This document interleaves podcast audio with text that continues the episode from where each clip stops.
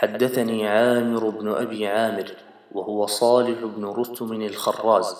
قال أخبرني أبو بكر الهذلي. قال إنا لجلوس عند الحسن إذ جاء الفرزدق يتخطى حتى جلس إلى جنبه فجاء رجل فقال يا أبا سعيد الرجل يقول في كلامه لا والله بلى والله ولا يريد اليمين. فقال الفرزدق أوما سمعت ما قلت في ذلك؟ فقال الحسن ما كل ما قلت سمعوا وما قلت؟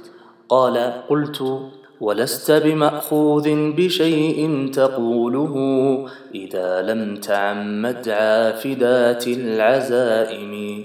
قال ثم لم يلبث أن جاء رجل آخر فقال يا أبا سعيد إنا نكون في هذه المغازي فنصيب المرأة لها زوج.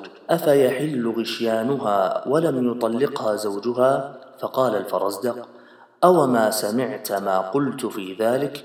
قال الحسن ما كل ما قلت سمعوا. فما قلت في ذلك؟ قال قلت وذات حليل أنكحت نار ماحنا حلالا لمن يبني بها لم تطلقي.